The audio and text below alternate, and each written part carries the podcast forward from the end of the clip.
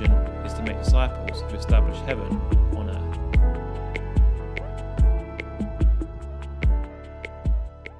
Hi, everybody. So, I'm going to give you 20 seconds to look at the screen and tell, or maybe talk to someone next to you, what those three things have in common. So, these three are all three things that are very small but have a huge impact beyond their size. So in James 3, it says, We can make a large horse go wherever we want by means of a small bit in its mouth. And a small rudder makes a huge ship turn wherever the pilot chooses to go, even though the winds are strong. And then in verse 5, it says, A tiny spark can set a great forest on fire. So the author of this passage, James, um, uses these as an analogy for the tongue. It's small, but the impact it has is massive. It can't be underestimated. So, Open Heaven is looking at James up until December, and it's entitled this series Faith in Action. And the summary is Actions Speak Louder Than Words. Um, but actually, the passage we're looking at today is all about words. But I would say this isn't um, in conflict because actually, words are actions, aren't they? They're verbs talking, shouting, yelling, whispering, asking, you know, sharing. They're all verbs, action words. And we all know they're important, don't we? Let slip the wrong word at the wrong time, and a promise can be broken. A bad first impression can be given. A relationship can be damaged. I've um, just over the last sort of month or so, as I've been preparing for this, I've been really scrutinizing myself and everything that comes out of my mouth. And I have disappointed myself a number of times, mainly my three small children, where my patience is stretched beyond its limit. And if I'm being completely honest, with my husband. Wasn't going to say that bit, but uh, it's true. Um, yeah, and uh, but hopefully I'm not the only one here where we can actually say, do you know what? I've said stuff I wish I didn't say. I've said stuff I wouldn't have liked to say. Um, and I don't know about you, but if we think back even further in our lives, maybe we can think of bigger, more significant situations where maybe something we've said has actually changed the course of our life. So it's a bit heavy, isn't it? But it's really important. Uh, verse 7 goes on to say, People can tame all kinds of animals, birds, reptiles, and fish, but no one can tame the tongue. It's restless and evil, full of deadly poison. Sometimes it praises our Lord and Father, and sometimes it curses those who have been made in the image of God. And so blessing and cursing come pouring out of the same mouth. Surely, my brothers and sisters, this is not right. Does a spring of water bubble out with both fresh water and bitter water? Does a fig tree produce olives or an olive tree produce figs? No, and you can't draw fresh water from a salty spring. It's hard hitting, I think, isn't it? So, why, of all things, would James choose to talk about the power of the tongue? It's a very short book. He's not got loads of stuff he can add in there. For me, from what I've learned about James, there's two different aspects to this that I'm just going to unpack today. And in order to do that, I need to paint a picture for you of James, the man of his life. So, James was brought up in a Jewish family. It's most commonly believed he was actually Jesus' brother. Um, but he didn't believe Jesus was the Messiah. He was a very pious Jew, a very virtuous Jew. Um, we can read in some of the historians, Hegesippus and Eusebius, that he didn't drink, he didn't eat meat, he didn't cut his hair, he didn't bath. Um, I remember Luke talking a little bit about this, and it says his knees were calloused like a camel, where he'd been continually kneeling in prayer for himself and for other people. So we get this real picture, don't we, of this amazingly virtuous man. And so, in some ways, it's no surprise to us then that he talks about self control. He was certainly practicing what he was preaching.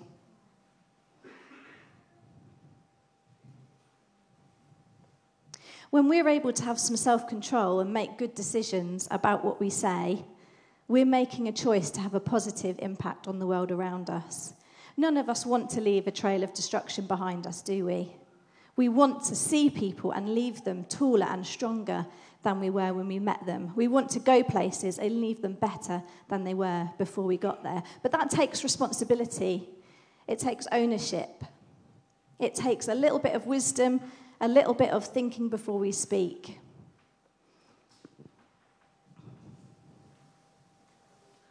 James would have known the Torah, the Old Testament, really well, and he draws a lot from it in his teachings, particularly from Proverbs. For example, Proverbs 18:21 says, "Death and life are in the power of the tongue." And Proverbs 4:23 says, "Out of the overflow of the heart speaks the mouth." I, um, I, for the first time ever, I said to my five-year-old this week, "If you don't have anything nice to say, don't say anything at all." You know, when you feel like someone's just making it worse and worse, it's just like stop, just stop. But it's the overflow of the heart, isn't it? It's what's going on in our heart often. Otherwise, it's this sense of bitter water, bit of head thought, bit of mouth, and then, oh, I'm not going to say that, I'm going to bite my tongue. Well, what about if we just have fresh water? What about if we just have fresh water pouring and pouring? You know, maybe when we're tired and grumpy, we need to think about it a bit more.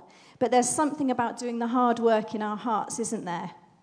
The hard work of forgiveness, the action of doing all we can to reconcile the quiet times with God where we come before Him and say, Where do I need to be a little bit softer? Where have I got some stuff in my heart that needs to be softened and changed? Imagine if all of us as a community were speaking kindness and courage and encouragement to each other all the time, and truth, challenging in truth, in love. It's not all about being nice, it's about being truthful and challenging and honest and kind and gentle. Imagine if we all did that all the time, it would have such a huge impact. And it can't be underestimated. So that's the first aspect prioritizing self control. It's just good, isn't it? But if we look again at James's life, that's really only the first half. He's a bit of a game of two halves. He was probably about 30, so like maybe in his 20s, this really virtuous, pious Jew. Um, and then we learn that after Jesus died and was resurrected, he actually appeared to James, his brother. He appeared to lots of people, but James, one of the people he chose to appear to. I love that. Jesus reveals himself to us in different ways. I'd have loved to have been a fly on the wall in that conversation, but we know it had a huge impact because James came away from that changed. He had converted to what we now call Christianity, he believed that Jesus was the Messiah. So, the next bit of his life, and this letter was written sort of 30 years after that, so the second half, um, when the apostles went um, and to preach the good news further and wider, James became the leader of the church in Jerusalem, the epicenter of the Christian faith. And so he had seen for that 30 years a rapidly growing and persecuted church where they had seen signs, wonders, and miracles continuously. We only have to open the New Testament to see amazing things going on that are beyond the natural realm. And lots of that was from the utterances of the mouths of normal people. And so James wasn't just saying it's good to have self control because it's good to have self control. Maybe an additional reason as to why James included this stuff on the power of words, because he knew that taking control of the tongue for Christians is taking control of the most powerful weapon in the spiritual realm. a weapon that brings the reality of heaven onto earth, a weapon that actually brings life. So the early church saw this amazing stuff happen. It was their norm, and many of them had seen it firsthand from walking with Jesus. And they were doing their best to imitate him as he had told them to do. Jesus spoke to diseases and people were healed. He spoke to a fig tree and it withered up. He spoke to demons and they fled. He spoke to storms and they calmed. He spoke to dead bodies and they breathed life again. So he modeled it for them and for us, because the craziest thing of all is that he said in Mark 11, in the context of that fig tree, I tell you the truth. You can say to this mountain, May you be lifted up and thrown into the sea, and it will happen. But you must really believe it will happen and have no doubt in your heart. You can say to this mountain, Get up and go into the sea. It's really challenging, isn't it? And we believe he was saying that to us as well. The word of God spoken out of our mouths with faith in our hearts is able to move mountains. And God is our heavenly Father too. Jesus said, I see, I do what I see the Father doing. He's our Father. I mean, let's talk about God. He only had to speak, and the universe came into being. Through the creative power of God's words, everything physical was created. And we are made in his image. We watched The Lion King last weekend. It's a great film. There's a scene where Simba has forgotten who he is, and then his father appears to him. He says, Look inside yourself, Simba. You are more than who you have become. Remember who you are. You're my son. And being reminded of who he is gave Simba the courage to go and do what he needed to do. I don't want to spoil the film if anyone hasn't seen it. But for him, it was all about his identity as the one who needed to inherit his kingdom. We are speaking spirits just like our Father God. And he designed us to operate in the same way as him. Everything in the physical realm was created with words, everything in the physical realm responds to words. So, what does that actually mean, moving mountains? Well, we can speak to situations in our lives and the lives of those around us and see things change. It's, it's really frustrating, isn't it, that we don't see as many miracles as they saw back then, that it's not just a normal part of our lives. We've all had disappointments, haven't we, where we've prayed for miracles and they haven't happened. Or we've said stuff and it's like, well, that didn't go anywhere. And disappointment's hard, isn't it? That's the reality of, of a fallen earth. But we are aspiring to what we've been called to. And so we get up and we try again, and we do it again, and we believe again. At this point, I'd like you to look under your chairs. There should be enough chocolate for like one between two. Obviously, hygiene reasons, keep it in the packaging, pass it along. Mark's got some spares. If anybody hasn't got any, no, you haven't. Oh, they're all out. They've all been given out, so fight over what you can find.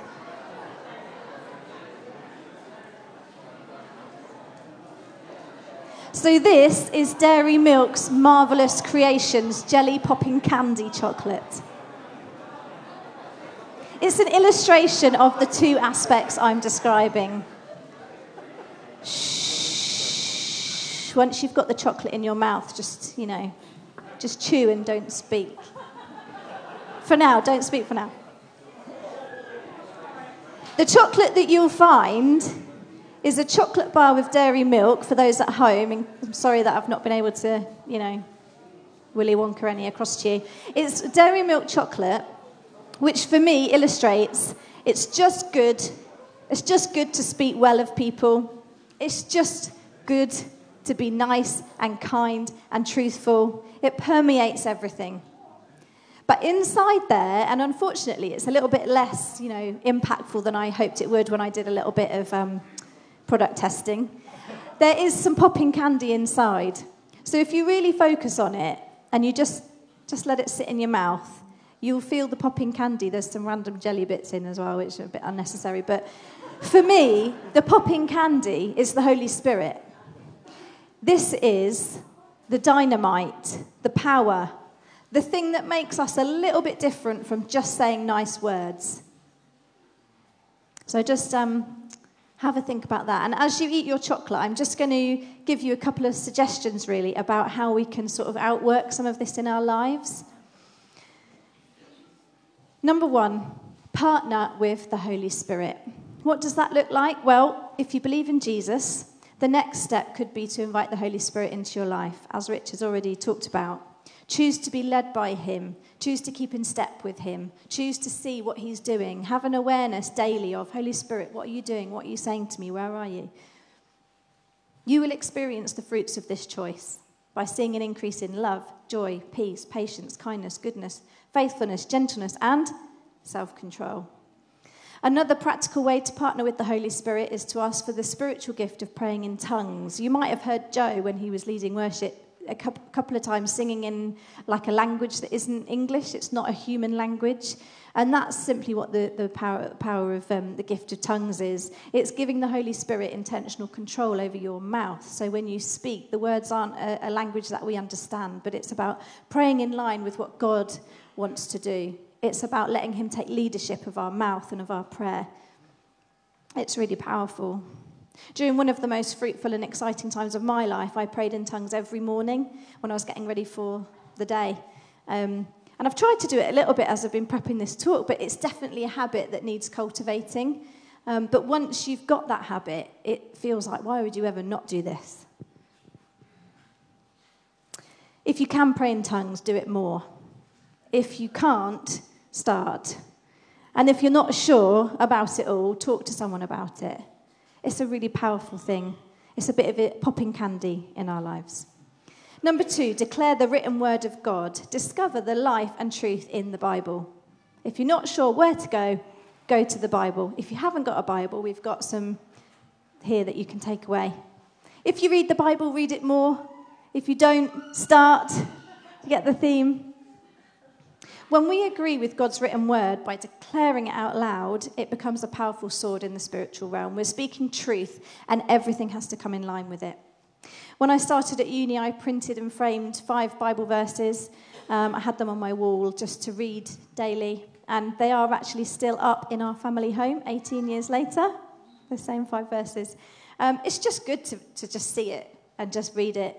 Um, and at various points in my life, particularly the harder times, I've written out crafted prayers, which have kind of had Bible verses woven throughout, um, declarations of forgiveness, declarations of hope, and I've read them out every day, just out loud. Because when your emotions are a bit wobbly, it's just good to tell yourself what you know to be true. So that's another good way to, to, to line yourself up with the Bible. And number three, confess your faith. It's a bit of an old school phrase, the confession of faith. Put very simply, it is saying out loud what you believe.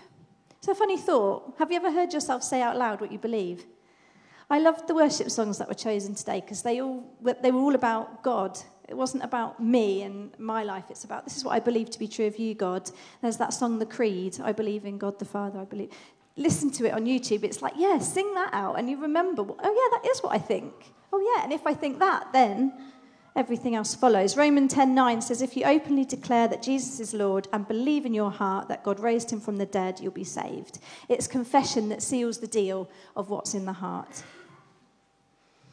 Practically for me, when I was an intern at Open Heaven, I remember writing down my story of faith, short, medium, and long versions, just in case anybody asked. Because we know it in our hearts, don't we? But, like, how do you explain it to someone else?